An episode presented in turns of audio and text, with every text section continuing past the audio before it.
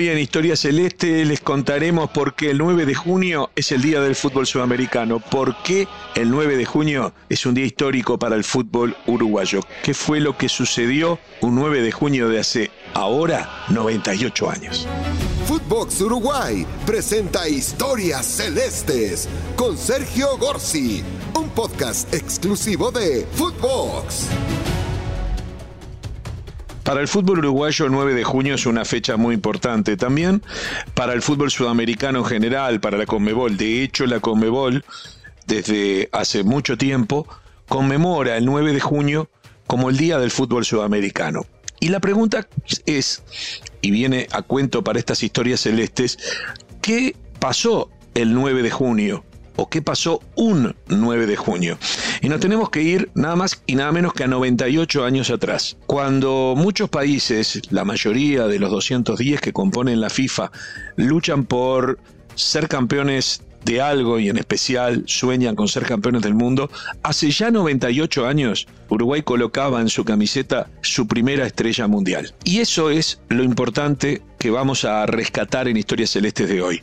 ¿Qué fue que pasó el 9 de junio de 1924. Y para eso tenemos que hacer una pequeña introducción. La FIFA nace en 1904 con el propósito de organizar campeonatos internacionales de fútbol de selecciones. Era otra época, imaginen lo que era 1904, no había las comunicaciones que hay hoy, el tema de los viajes, era todo muy complejo. Fue pasando el tiempo, y se fue haciendo muy dificultoso a pesar de que el fútbol iba creciendo y se iba organizando federación por federación en los cinco continentes. Lo cierto es que eh, en 1914, en el Congreso de Oslo, eh, en aquel entonces llamaba Cristanía, la FIFA en ese Congreso decidió, a propuesta de Jules Rimet, que fue el emblemático posterior presidente de FIFA, a propuesta de los franceses, eh, presididos por Jules Rimet, em, propuso que hasta tanto la propia FIFA no pudiese organizar un campeonato del mundo, se reconocería como campeón del mundo aquel que ganase el campeonato de fútbol que se disputara dentro de los Juegos Olímpicos, con una sola condición, que la propia FIFA se encargara de organizar ese torneo de fútbol. Y eso sucedió recién en 1924. Habían habido eh, campeonatos de fútbol muy incipientes en los Juegos Olímpicos de 1908 y 1912, pero realmente había allí llamado la atención en 1920 cuando Bélgica en Amberes obtuvo la medalla de oro. En ese campeonato, Bélgica obtuvo un título por demás importante, ganándole la final a Checoslovaquia, y fue un campeonato que tuvo todos participantes europeos y la presencia africana de Egipto. Pero todavía no fue organizado por la FIFA, es decir, fue todo hecho en el marco del Comité Olímpico Internacional. Bélgica era una potencia del fútbol de aquel entonces y además era local en Amberes. ¿Cuándo toma la posta la FIFA? En los Juegos Olímpicos de París, en 1924. Tanto toma la posta que el propio campeonato de fútbol se realiza más de un mes antes del inicio de los propios Juegos Olímpicos. De hecho, Uruguay sale campeón el 9 de junio de 1924 y sus futbolistas se quedan más de un mes para poder participar del desfile inaugural de los Juegos Olímpicos. El fútbol como que tenía cierta independencia y cumplía con el requisito jamás desmentido y jamás derogado de que se reconocería como campeón del mundo aquel que ganara el campeonato de fútbol que se disputara en los Juegos Olímpicos siempre y cuando estuviese organizado por la FIFA. Todo esto antes que la propia FIFA pudiese organizar su propio torneo, cosa que se dio en 1930. Pero volvamos a 1924. Queda claro entonces que Uruguay gana ese campeonato de fútbol, gana la medalla de oro olímpica, que era el premio. Hoy la Copa FIFA es el premio. En algún momento fue la Copa que todos conocemos, que llevaba el nombre de Jules Rimet, que terminó ganando Brasil en propiedad. Esa Copa fue la que ganó Uruguay en 1930 y 1950, por ejemplo. Pero después del año 74, a partir del año 74, nace la Copa FIFA, que es la que, por ejemplo, gana Argentina en el 78 y 86, por dar un ejemplo, y la que está en disputa ahora y no tiene el mismo reglamento aquel que si la ganás tres veces te la podés quedar, cosa que hizo Brasil con la Julius Rimet. ¿Cuál era el premio previo a la primera Copa del Mundo? El premio era la medalla de oro. ¿Cuántos Juegos Olímpicos se realizaron dentro de ese reglamento? Dos, 1924 y 1928. Obviamente, al nacer la Copa del Mundo en 1930, no se precisó usar más a los Juegos Olímpicos como excusa para premiar al mejor del mundo con la medalla de oro. De hecho, la Copa del Mundo nace en el 30 y en el año 32, en los Juegos Olímpicos, el fútbol ni siquiera participa de los Juegos Olímpicos. Vuelve más adelante, pero ya eran equipos absolutamente amateur, el fútbol ya se había profesionalizado en todo el mundo y no, no tenían cabida y en las últimas décadas se inventó un reglamento que hace que sea un campeonato sub-23 con autorización de tres mayores en ningún modo se puede decir que tiene nada que ver con un campeonato del mundo real. Eso sucedió en 1924. ¿Qué pasa en 1924? Un pequeño país, Uruguay, de Sudamérica, el más pequeño en población, decide participar. El presidente de la AUF, Atilio Naranjo, un hombre vinculado al Club Nacional de Fútbol, eh, promete a los futbolistas que si ganan la Copa América de 1923, que se iba a realizar en Uruguay, eh, los premiaría llevándolos a los Juegos Olímpicos, cosa que se dio. Uruguay sale campeón en 1923 y cuenta la leyenda que Atilio Naranjo hipoteca su casa para conseguir fondos para poder financiar el viaje en tercera clase en barco, obviamente, hacia Europa para hacer una gira previa a los efectos de recaudar fondos y luego para eh, tener eh, la posibilidad de participar en los Juegos Olímpicos. Esa gira previa fue histórica. Uruguay desembarca ante el desconocimiento de lo que pasaba en estas tierras en España y a partir del 10 de abril de 1924, fíjense que sale campeón el 9 de junio, dos meses antes, eh, Uruguay comienza a realizar partidos amistosos. Primero fue en Vigo, en el campo de fútbol de Coya, donde el Celta de Vigo, que hoy usa camiseta celeste, y cuenta la leyenda que es en homenaje a Uruguay.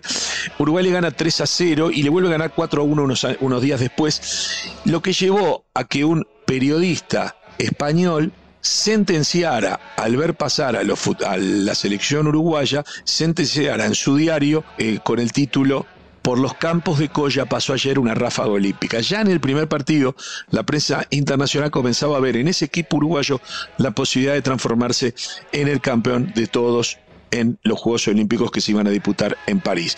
Uruguay siguió, jugó dos partidos en Bilbao, ante Atlético Bilbao, ganó los dos, 2 a 1 y 2 a 0. Luego le ganó a Real Sociedad en San Sebastián 2 a 0, a Deportivo La Coruña también de visita 3 a 2 y 2 a 1.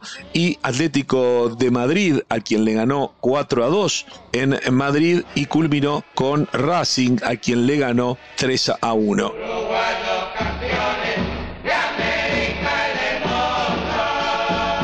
En definitiva, jugó nueve partidos, los ganó todos, hizo un montón de goles, recibió un poquito y se transformó en un posible favorito para los Juegos Olímpicos para aquellos que estaban informados, pero no todos creían que esa podía ser la medida eh, de una selección uruguaya. Lo cierto es que el reglamento de los Juegos Olímpicos de 1924 indicaba que debían eh, jugar un partido eliminatorio, o sea, ya el primer partido te podías sacar para afuera. El primer partido podías quedar afuera.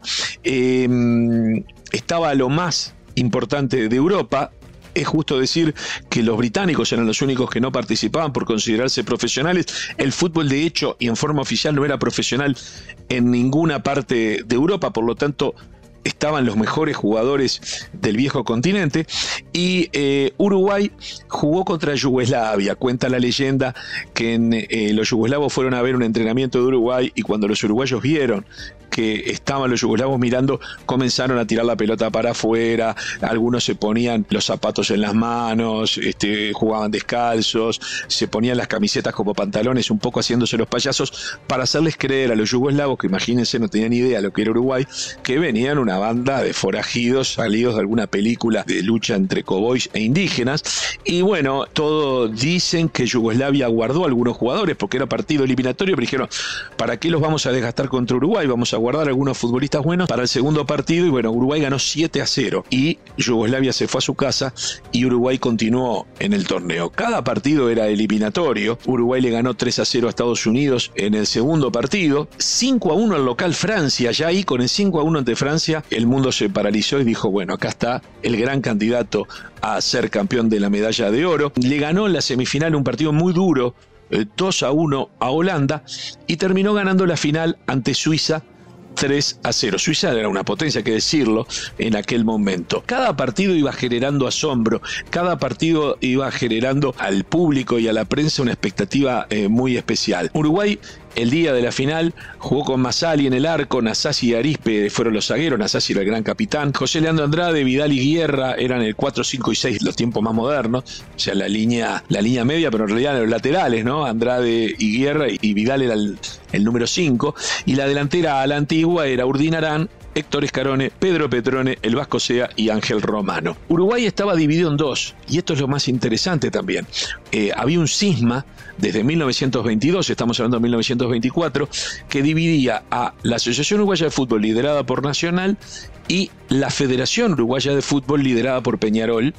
Y entonces el fútbol uruguayo se puede decir que fue dividido. Había dos campeonatos uruguayos, uno de la AUF y otro de la Federación.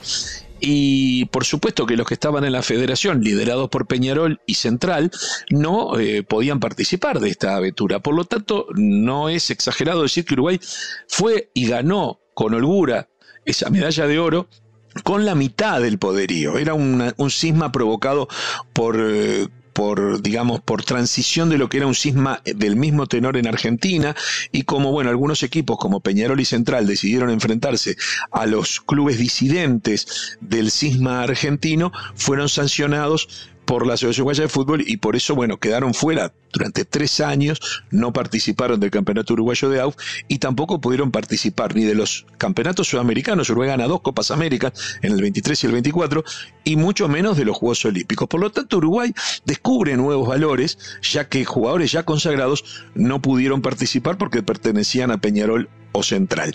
Quiero destacar tres jugadores. Podría hablar de cada uno un podcast entero. De hecho, lo vamos a hacer en algún momento, ¿no? Pero quiero destacar tres. El mariscal Nasasi, gran capitán, el capitán de 1924, 28 y 30, responsable como capitán de las primeras tres estrellas que luce nuestra camiseta, las tres estrellas mundiales, porque como dije al principio, Uruguay fue campeón del mundo en el 24 y volvería a serlo en el 28 ya ahí ganándole la final a Argentina, pero esa será otra historia para la semana que viene. El otro jugador que quiero mencionar es José Leandro Andrade. Era un moreno nacido en Salto, sí, Salto, el mismo lugar de Cavani y de Suárez. Era un afrodescendiente que se transformó en la primera estrella del fútbol mundial.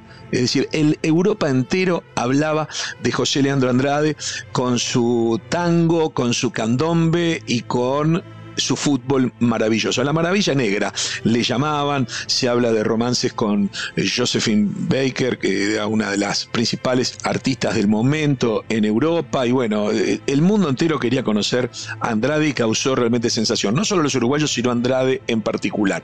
Y como futbolista ya neto, más allá de la calidad que sin duda tenía Andrade, Héctor Escarone se iba transformando en el mejor futbolista del mundo.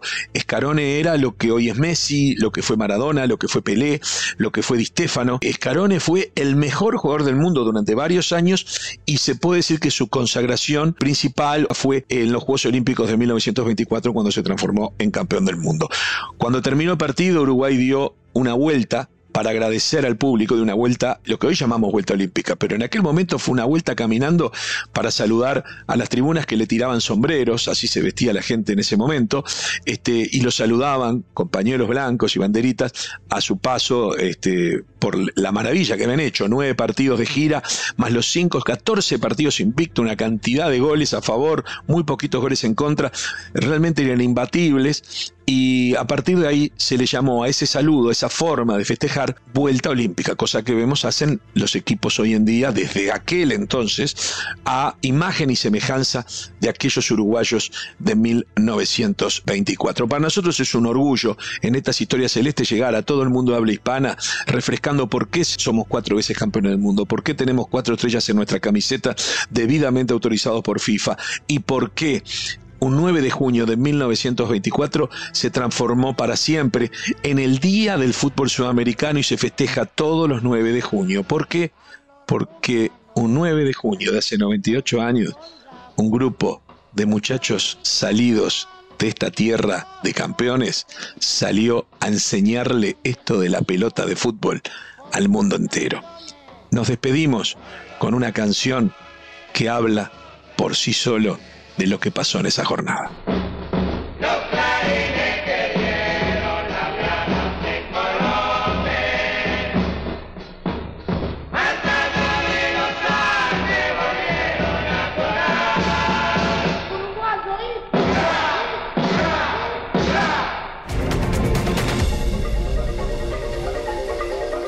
Fue Historias Celestes, un podcast exclusivo de Footbox.